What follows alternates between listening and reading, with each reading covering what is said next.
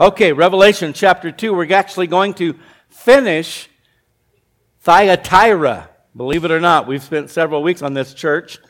Jesus did bring a pretty serious indictment against this church because they had allowed themselves to be seduced and led astray by that false prophetess, Jezebel. We don't know if that's really her name or if that's what Jesus calls her because of that spirit of Jezebel that uh, she was exemplifying, hearkening back to the Jezebel of the Old Testament, who was really, uh, King Ahab was the king, but she was really running the show. And uh, she led the people away from the worship of Yahweh, the one true God, to the worship of Baal, or Baal, as some people call him. And so this Jezebel in the church of Thyatira was leading many of the believers astray into false teaching, into liberality, uh, sexual immorality, and so forth. And Jesus brings a strong indictment against this church, but then he ends it with an, a word of encouragement, words of encouragement to the faithful remnant of that church. We left off last time, I believe, in verse 26, but I want to go back and read 24 through 29, get us into our context. So, verse 24 Now to you I say, and to the rest in Thyatira, as many as do not have this doctrine, the doctrine of Jezebel, who have not known the depths of Satan, as they say. Now, this is interesting. I want to stop and comment on this for a moment.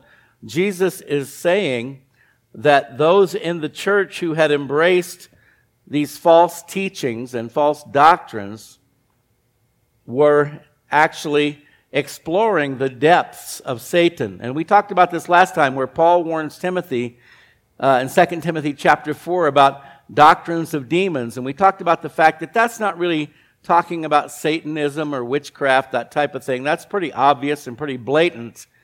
But according to Paul, to Jesus, to the New Testament writers, when we deviate from the truth of God's word and from sound doctrine, we actually become involved in the doctrines of demons. Anything that leads us away from the truth of God's word and to false beliefs people are beginning to know the depths of Satan.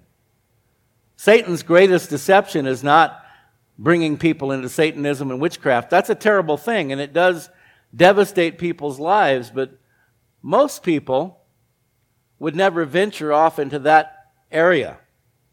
There certainly are those who do, but as we've talked about over the last several weeks, many people are vulnerable to false teachings that purport to be the truth. As I mentioned, the Mormon church and how they teach there was no true church on the earth until the 1800s when Joseph Smith rose up and found these magical plates and they brought forth the Book of Mormon.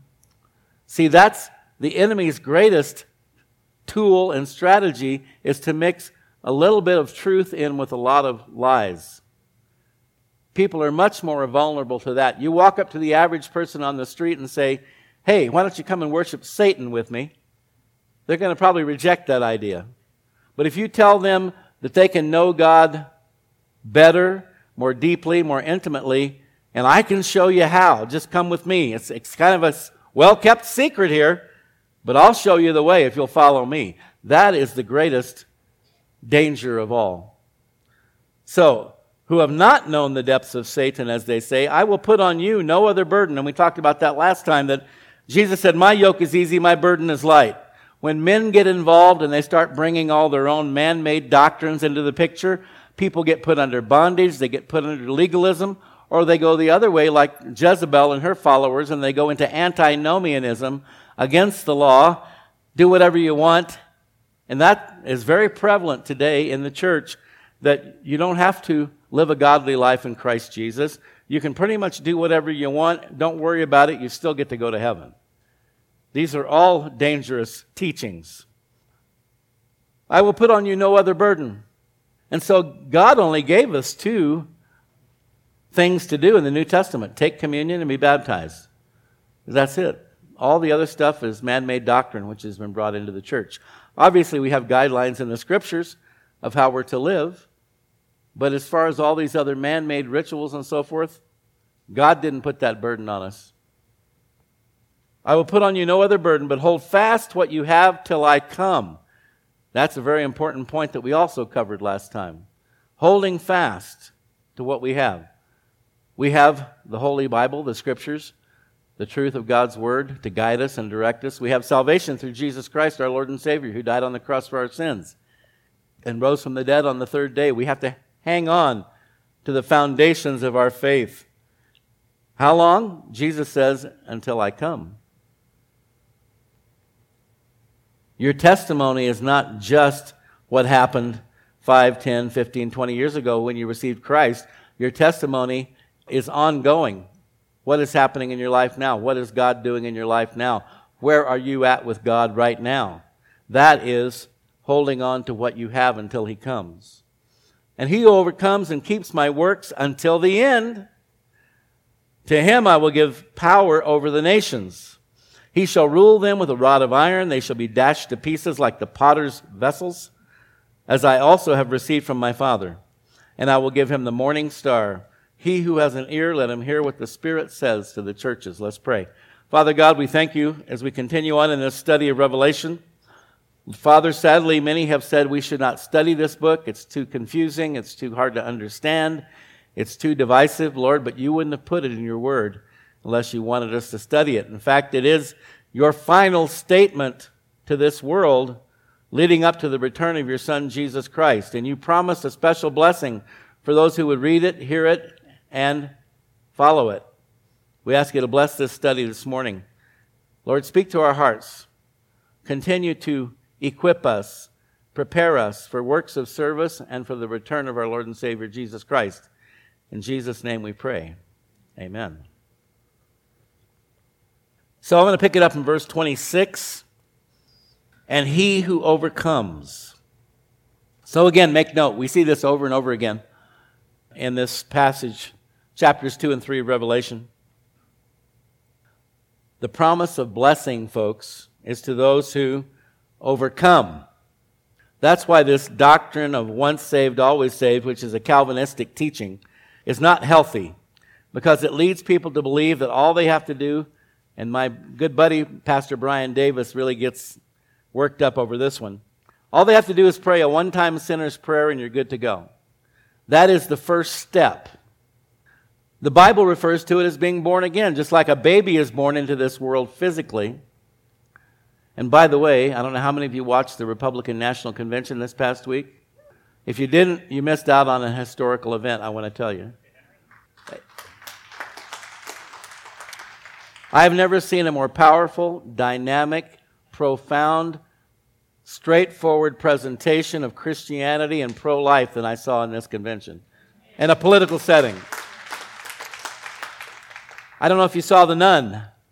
She was a former army surgeon, officer in the army. Then she, after she got out of the military, she took her vows as a nun, and one of her statements was, I'm not only pro life, I'm pro eternal life. There was another lady uh, who had risen to the upper echelons of Planned Parenthood. Did you see her? She shared her testimony of how she did a complete 180. She was asked to assist a physician in an abortion, and it was being monitored on the ultrasound. She could see everything as it was happening. And as the suction began, she saw the baby physically pulling away and trying to avoid the suction. And she realized at that moment wait a minute, this isn't right. This is a person and she completely renounced, disavowed Planned Parenthood, and she's now an avid pro lifer. Powerful dynamic. And there was so much of that stuff in, in this convention. And of course, the media has done everything they could to try to totally denounce, destroy, degrade what took place. But again, we're seeing an ever increasing, starker contrast between one side and the other. This is not about politics. This is a spiritual battle, folks, between light and darkness. And as always, the devil points the finger at the other side when he's actually the one doing the bad stuff. Isaiah prophesied that and there would come a time when people would call good evil and evil good. We're living in that time where people actually call pro life evil and they call abortion good because it's for women's health. That's the biggest lie from the pit of hell I've ever heard. There's nothing healthy, ladies, about getting an abortion. Many women's lives have been destroyed by it, both physically, mentally, emotionally. And by the way, what about the baby's health? Hello? But they call good evil and evil good. They call traditional biblical heterosexual marriage evil, and they call homosexual marriage good. They call a biological definition of gender evil, and they call identifying as anything you want to identify as and get whatever changes you need to get made in order to make that happen, they call that good. I was sharing with my cousin this morning. Chuck Missler was here. He's with the Lord now. It's got to be at least 10 years ago. I don't know how many of you were here then, but Chuck came and spoke when we were still having church in the other building. And he identified the time we're living in as the age of deception, which I totally agreed with. But then you've probably heard me say, I think we've gone beyond the age of deception. We're now in the age of insanity. And I've told you repeatedly, and I don't doubt for a moment that this is true, an ongoing lifestyle of unrepentant sin makes you go crazy. You will literally lose your mind, and that's what's happened to a large percentage of people in this country today when you continue to ignore and reject God and His truth, His Son Jesus Christ. You remember King Saul? He went nuts. He was vexed by an evil spirit from the Lord. And the only time that evil spirit would leave him is when David would go in and worship in Saul's presence. Worship is powerful, folks. By the way, we do start at 10 o'clock with worship.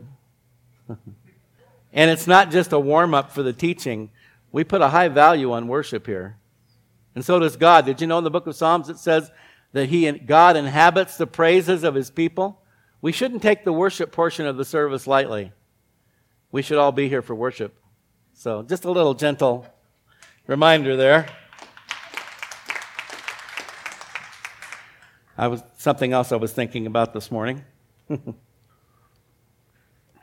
then again, as I've told you so many times, it's not even difficult. You can break it down to where anyone can understand it. God is pro life, Satan is pro death. The thief, John 10:10, 10, 10, comes but to steal, to kill, and to destroy. And all of those out there, all those peaceful protesters, if you don't agree with them, in the name of peace, they're ready to take your life. So, whose side might they be on? And whose side might be those who support them on? those who all of a sudden, after months, have finally said, well, yeah, the uh, violence is wrong. We shouldn't do that. After the RNC, after the, the pro liberal media said, well, gosh, the polls are shifting here. Maybe we better talk about this. All of a sudden, one tiny little comment, yeah, we, we don't support violence and so forth. Baloney. They've supported in every liberal city in America. And then if you try to defend yourself, you get arrested. Calling evil good and good evil. And I'm telling you what, we are going to be called upon to take a stand. And somebody the other day said, You better be careful, Pastor. It sounds like you're promoting violence. No, I'm not. I'm just saying we have to stand for the truth. Now, wherever that leads us, we have to be willing to go. Have you ever heard of the American Revolution? Huh? Oh, but we don't want to go there again. No, we don't. But what if we have to? Did you hear what he just said? Uh, freedom is never free. It's paid for with the blood of bold and courageous men and women. I don't want to bleed. And I'm not in any sense, shape, or form saying that that's what's going to happen or what needs to happen. I'm just saying if there's anything that you're not willing to do to stand for the truth, then I think that's a problem. I don't think you're an overcomer. I think an overcomer, as we're going to see as we move on in this teaching, an overcomer stands firm to the end. We don't cave in, we don't compromise. We want to show people the love of God, right? The love of Christ. It's your kindness that leads us to repentance. But at the same time, we can't just sit back and let evil prevail, I don't think. I don't think that's what God's called us to do. And so we have an opportunity. We need to be in prayer. We need to be standing firm against the lies of the enemy. Sadly, many people have been deceived. And we need to pray for them. And as we have opportunity to lovingly and as gently as possible share the truth with them, whether they receive it or not. That's up to God, that's up to them. But we have a responsibility as well. Can't wait to see the emails and texts and so forth after this. But you know what? The other side is already saying this is a revolution. They want to tear it down, burn it down. They're already, they've, already, they've already laid out the ground rules. This is a revolution. But the weapons of our warfare are not carnal, but they're mighty through God to the pulling down of strongholds. We have the power of prayer. We have the power of the Holy Spirit. We have the power of God's Word. Those are weapons that no other weapon can stand against. No weapon fashioned against us will prosper. Amen? Okay, he who overcomes. So the promise of blessing, folks, is to those who overcome, those who stand firm, resist, persevere against false teaching, against the temptation to fall into a works mentality uh, while forsaking their first love, like the church of Ephesus. This is what it means to be an overcomer. Now, this can also be translated, by the way, he that conquers. He who overcomes, or he that conquers. And again, as we've talked about so many times, what are we called to conquer or to overcome? The world, the flesh, the devil. And they're all in cahoots. Romans 8:37. Yet in all these things we are more than conquerors, more than conquerors through him who loved us. We have the victory in Christ. We need to remember that. And keeps my works until the end, or does my will to the end. So again, I started to talk about this once saved, always saved doctrine that leads people to believe, well, once I prayed that sinner's prayer, I'm good to go. Then it doesn't really matter from that point on what I do. I can live whatever life I want to live because I'm already guaranteed a place in heaven. Really? I don't know. Jesus said the blessings, the promises are for those who overcome, those who endure. The mark of a true believer is a lifestyle of obedience to God. Does that mean perfection? No. We will never be perfect in this life. We are sinners saved by grace. In our studies in the book of Romans, we saw that duality, the old man versus the new man, the flesh versus the spirit. We will battle that for the rest of our lives. But it's, it's the, the commitment and the determination to live a lifestyle of obedience to God. And then when we fall short, which we inevitably will, we make sure that we're quick to confess our sins, to repent before Him. That's how we maintain a right relationship with God. Rather than just going through life accidentally obeying God once in a while, our goal should be to obey Him as much as we possibly can knowing that when we fall short, His love, His grace, His mercy, and His forgiveness will be there to cover our sins. Matthew 24 13, He who stands firm to the end.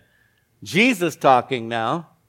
He who stands firm to the end will be saved. So, what is the implication there?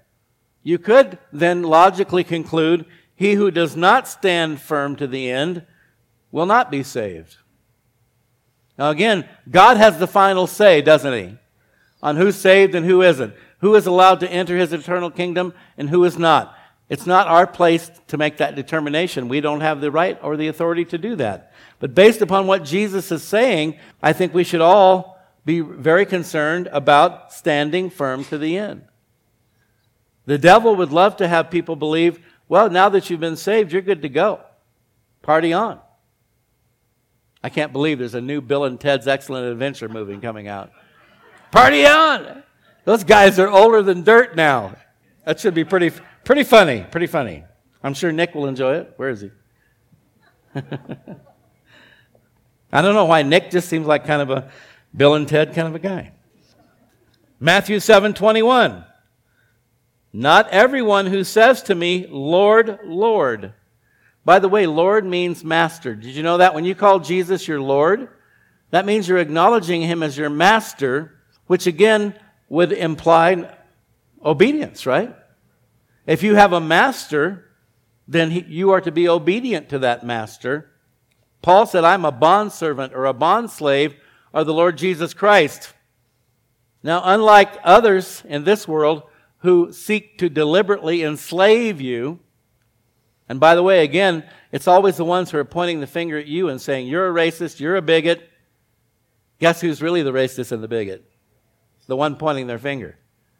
And there's evidence, ample evidence to support that. But unlike those in this world who seek to enslave people, becoming a bondservant or a bondslave of the Lord Jesus Christ is absolutely voluntary. It's your choice. Jesus proved that he is worthy of your servitude by sacrificing himself on the cross of Calvary to save you from your sins. But he will never force anyone to bow their knee to him. That's your choice. And I don't know about you, but I choose to bow my knee to the Lord Jesus Christ.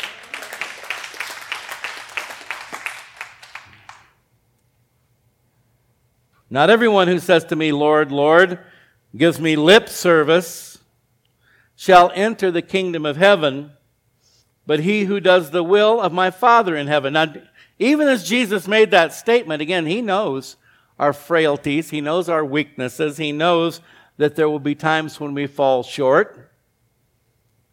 But again, the idea is that a true believer is determined as much as humanly possible to do the will of his Father in heaven, to obey God rather than men. So, it's a sad thing to think that there are many people out there who think they're good to go when they're really not. In fact, I would suggest to you that large percentages of people in the American church today are not currently bound for heaven. And that's a sad thing. There's great deception in the church today. And again, there's, the, the church world is mirroring the secular world.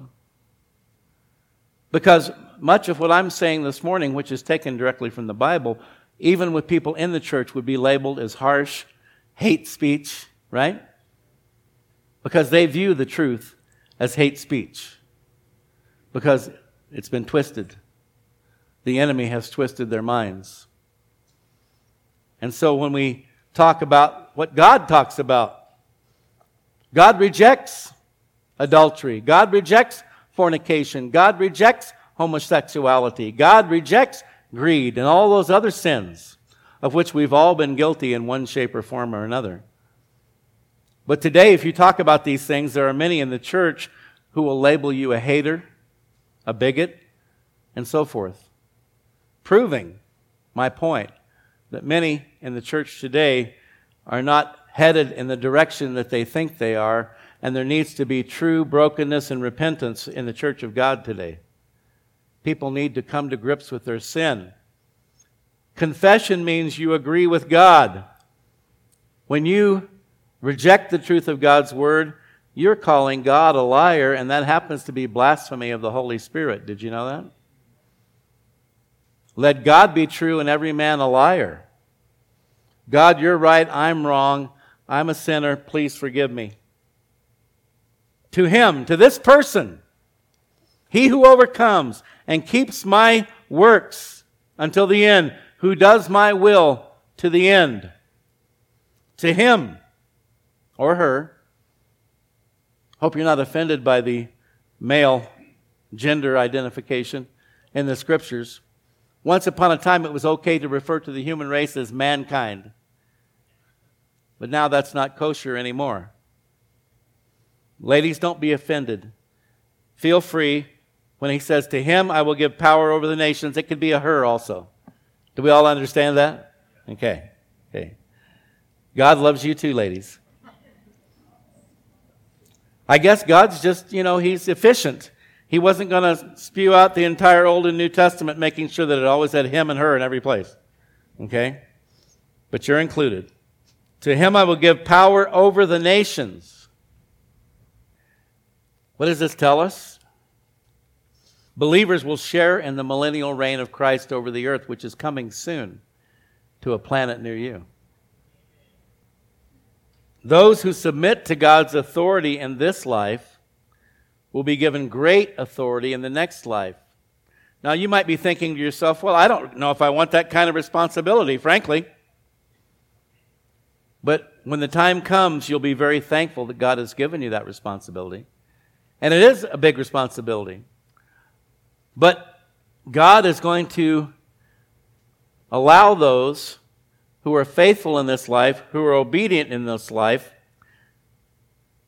to be used to rule and reign over this earth in the coming millennial kingdom.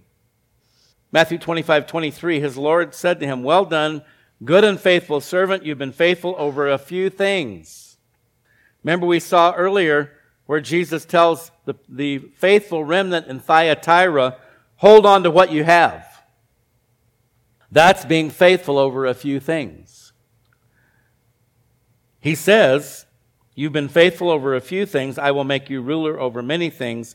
Enter into the joy of your Lord. Now, I know uh, even as we were watching some of the RNC, and my wife was saying, Man, look at these people and all that they're doing and accomplishing. There were really some amazing people, and many of them were just everyday people from every walk of life.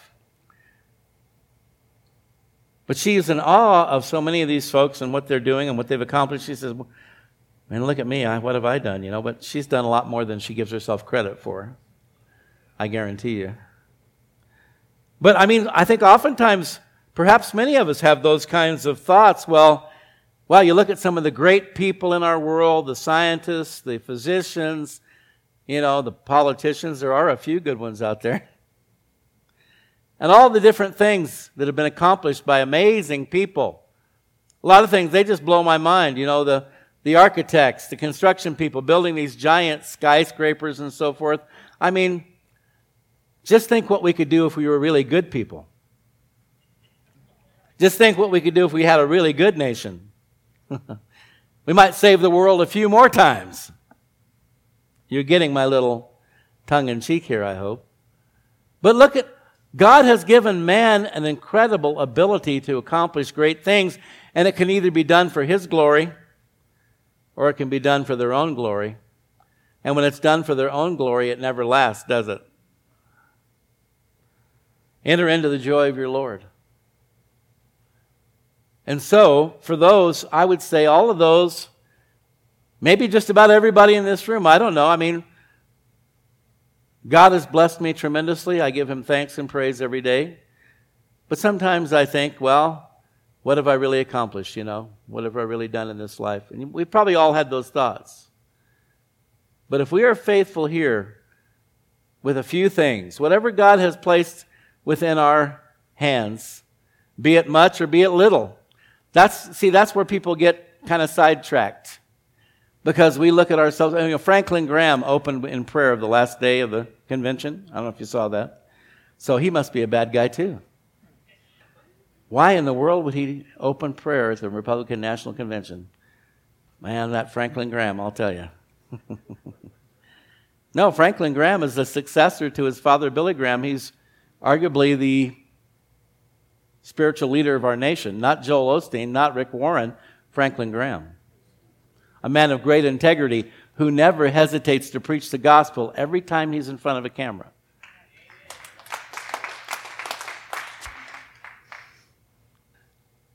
So the point being, maybe, yeah, maybe maybe you do that. Maybe you can compare yourselves to a, a Franklin Graham or whoever, Greg Laurie, I don't know, whoever you look up to as a spiritual leader. Or maybe it's somebody in the world of finance or politics. Who knows? But here's the deal. The return of Christ, beginning with the rapture of the church, the seven year tribulation period, and then the second coming of Christ with the saints, us, that's going to be the leveling of the playing field. That's when those who have exalted themselves will be brought down, and those who have humbled themselves will be lifted up. And even if you think that you've done little or nothing in this life, if you hold on to what you have, if you're faithful with a few things, and you persevere to the end, when Christ returns, you will be exalted and you will rule and reign with him for a thousand years. And not because any of us deserve it, but because of what Jesus has done, because of the love of God, the forgiveness of sin, the salvation that we have through the shed blood of Christ. So, don't be discouraged, dispirited, downcast if you think, yeah, wow. And a lot of us are getting older here this morning. I mean, I'm about to turn 40. or maybe the odometer's been rolled over, you know. But as we get closer and closer to the end of our lives and we begin to reflect and evaluate, maybe we say, well, I don't know. I don't think I've really done a whole lot. Well, as they said at the convention, the best is yet to come. All right, so also Revelation 3:21, to him who overcomes I will grant to sit with me on my throne, as I also overcame and sat down with my Father on his throne. So Jesus himself as a man coming into this world, fully God but fully man, he overcame the trials and temptations of this life even to the point of overcoming death and rising from the dead. Now, Jesus is seated with the Father on the throne of heaven.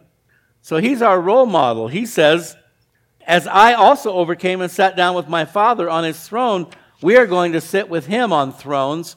And we have this in Revelation chapter 20, beginning in verse 4. Actually, it is verse 4, it's a long verse. I saw thrones, and they sat on them, and judgment was committed to them. This is us, folks. Then I saw the souls of those who had been beheaded for their witness to Jesus and for the word of God. So there's a distinction here. This is another little confirmation of the pre tribulation rapture. First of all, we see those who endured to the end, who were faithful to God. They sat on thrones and judgment was committed. Then the tribulation martyrs come in. Those who had been beheaded for their witness to Jesus and for the Word of God, who had not worshiped the beast or his image and had not received his mark on their foreheads or Bill Gates' uh, digital tattoo on their hands. Oh, that's not in there. I'm sorry. I, I, and they lived and reigned with Christ for a thousand years. Now, another interesting thing. When I saw the emergence of ISIS and Islam and all the beheadings and stuff, I immediately began to think about the book of Revelation. Because in the book of Revelation, it tells us that those who refuse the mark of the beast, who refuse to deny Christ, will be beheaded. But now here's another. At the Washington, D.C. gathering for Trump's acceptance speech, there were, again, rioters, protesters, right outside the area they had a guillotine with a dummy of Trump and they decapitated Trump in the guillotine. And then some people came into Kenosha, Wisconsin a day or two ago and brought a guillotine. Now, isn't that interesting? Where is this coming from all of a sudden? Who ever heard of a guillotine in modern America? Pretty strange. Anybody who doesn't think we're approaching the end isn't paying attention those who were beheaded for their witness. Now, again, I plan to be watching from the balcony, but these things are coming soon, folks. It's right at the door. Who had not worshipped the beast or his image and not received his mark on their foreheads or their hands, and they lived and reigned with Christ for a thousand years. Verse 27 He shall rule them with a rod of iron or an iron scepter. They shall be dashed to pieces like the potter's vessels, as I also have received from my Father. This is a reference, folks, again, to Christ's future millennial reign on earth. He shall rule them with a rod of iron. Now, Jesus is in heaven right now, but he is coming back with the saints, and he will rule this world with an iron scepter. Revelation 12 5.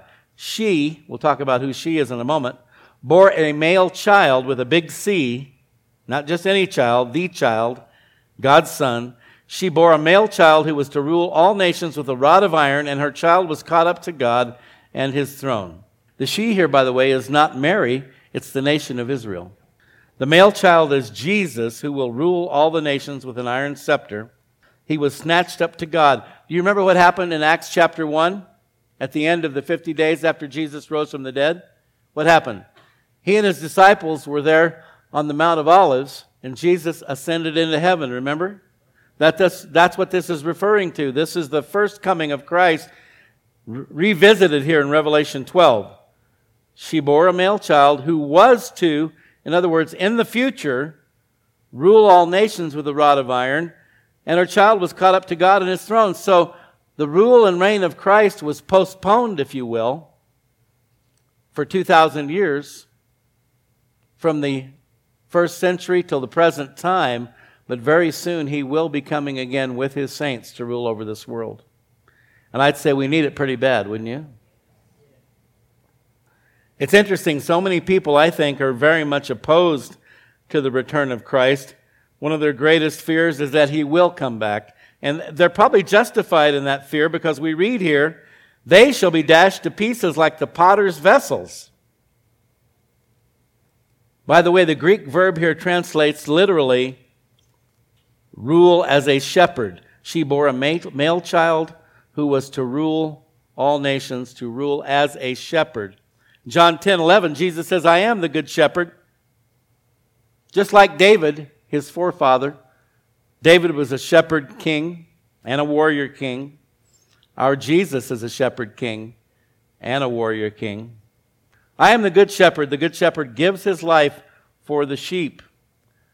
But this expression, rod of iron or iron scepter, indicates the severity with, with which Jesus will rule over this earth. You know, we've heard talk lately. I think it's all gone out the window now. For a while there, we were hearing about this zero tolerance policy everywhere. That seems to have gone out the window. We've gone from zero tolerance. It kind of depends on which side you're on, as we've talked about, right? If you call good evil and evil good, then you, you get a free pass. If you stand for the truth, there's zero tolerance for that. But there will be zero tolerance for sin and disobedience against God. Contrary to what many people in positions of power and authority to believe today, we should not tolerate sin, lawlessness. There should be just true justice. We're hearing a lot about justice lately, right? But the modern definition of justice is that everybody gets away with everything. That's not justice. Jesus is going to make sure that this world is ruled over justly. Now, you might think, why would this even be an issue in the millennium? Won't everyone who enters the millennium be a God fearing, Bible believing, spirit filled Christian? The thing of it is, there will be a remnant of human people alive on the earth at the end of the tribulation, maybe about a third. So the world's population is going to be reduced down to maybe 2 billion max. So all of these people who were for the annihilation of the human race should be happy about that, except they probably won't be here. The Georgia Guidestones, we've talked about those before. This is a real monument down in Georgia. Nobody seems to know who put it there. Isn't that interesting? And it calls for all these things that need to be done to bring peace upon the earth. Not one on the list has to do with the return of Jesus Christ. But the Georgia Guidestones call for the reduction of the earth's population. Are you ready for it? 500 million. Down from 7.5 billion right now. Somebody wants to pretty much wipe out the human race. We know who that is, don't we? And he doesn't live up there. He lives down there. So here's the deal those alive on earth at the return of Christ, Matthew 25, the separation of the sheep and goats. When Christ returns and we return with him, we saw the thrones. Jesus is going to separate the sheep from the goats. The sheep will be brought into the millennial kingdom. The goats will be cast into outer darkness. Thus, there will be those who enter the millennium as mortals. We will be immortal. I like that, don't you? But there will be mortals that will enter the millennial kingdom to repopulate the earth. Thus, there will be children born during the millennium. In fact, the Bible says a person of 100 years old will be considered an infant. Remember before the flood, people lived up to a thousand years? Isn't that interesting? Because the millennium is A thousand years. So if people are going to be around for that long, there's going to have to be some strong leadership, right? So there'll be children born during the millennium. Now, their parents, yes, will be believers. Only believers will be allowed to enter the millennial kingdom, but these believers will be bearing children who will be born during the millennium, and they may not love God. They may be prone to disobedience because, being human, they will still have a sin nature. And this is where the iron scepter comes in. Revelation 19:15. Now this is at his return. Out of his mouth comes a sharp sword that with it he should strike the nations, and he himself will rule them with a rod of iron. He himself treads the winepress of the fierceness and wrath of Almighty God. So this rulership with a rod of iron begins the moment Jesus returns to this planet at the end of the tribulation. They shall be dashed to pieces like the potter's vessels. So, this entire section is a fulfillment of the prophetic Psalms. And by the way, God has been patient with the human race for a long, long time. And so you might think this sounds awfully harsh, but those who are the recipients of this divine judgment will have had every opportunity to repent. Psalms 2, 8, and 9. Ask of me, and I will give you the nations for your inheritance. This is the Father speaking to the Son and the ends of the earth for your possession. You shall break them with a rod of iron. You shall dash them to pieces like a potter's vessel. So, this passage here in Revelation chapter 2 is a fulfillment of Old Testament prophecy. Isaiah 64 8. Now, O Lord, you are our Father. We are the clay, and you are potter, and all we are the work of your hands. So, those who submit to the hands of the potter, he's the potter, we're the clay. It's He's the one who decides what we are to become in this life and in the life to come. If we yield ourselves over to the hands of the potter, one day we're going to be a beautiful vessel for God. But those who resist God, rejecting His Son as Savior, and disobey His word will be dashed to pieces, destroyed, judged, and punished forever. And we would not wish that on anyone, right? And that's why, again, it's so important to stand for the truth. False doctrine, false teaching, the Jezebel spirit, these will not lead anyone to salvation. Compromise, backing down, watering down the Word of God, watering down the gospel will not bring anybody to a place of eternal salvation. We should not wish this judgment upon anybody. All have sinned and come short of the glory of God, right? As human beings, we tend to look at some sins as being worse than others. And again, there are some people who seem to be worse than others. But in God's eyes, you're either a saint or a sinner. And even after you're a saint, you're still a sinner. You're just saved by grace. We shouldn't wish this judgment on anyone. And unless we stand firm for the truth, many people will be lost. Sadly, many people will be lost because God has given every human being a free will and a free choice. You can choose to receive Christ, you can choose to reject Him. But just know and understand what the future holds for you if you reject Him, because it's right here in the Scriptures. Nobody will be able to complain, uh, God, I didn't know, I didn't understand. He's made it clear to anyone and everyone who has an ear to hear. He says, As I also have received from my Father. So, again, reminder Jesus is the one speaking to these churches. And he received it from his Father. God the Father has proclaimed that Jesus will rule over this earth for 1,000 years. So, guess what? It is going to happen. It's not a matter of if, but when, and I think the when is very soon. Verse 28 And I will give him the morning star. Jesus referred to himself as the morning star in connection with his coming. At the end of Revelation, Revelation 22 16, I, Jesus, have sent my angel to testify to you these things in the churches.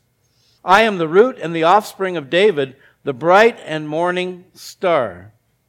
Peter also spoke of the morning star with reference to Christ's coming. 2 Peter 1:19.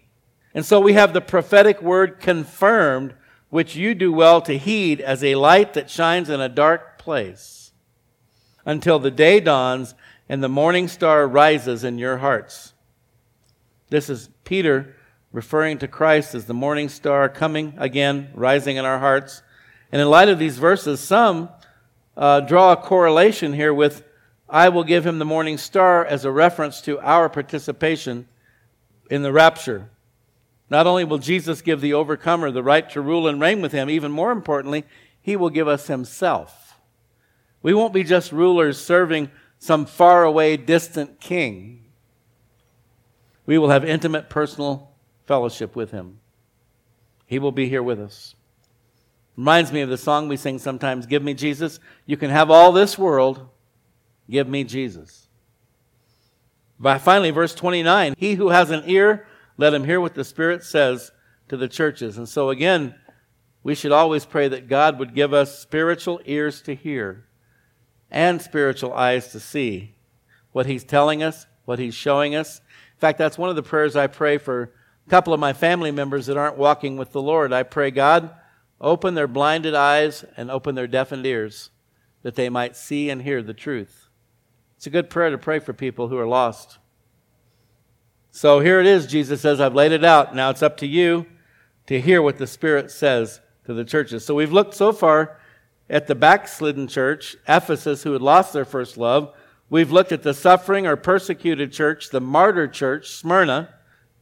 We've looked at the worldly church, Pergamum, the unrepentant or compromising church, Thyatira, and now Sardis, the dead, dying church, next week. Revelation 3 3, as we get into this next chapter.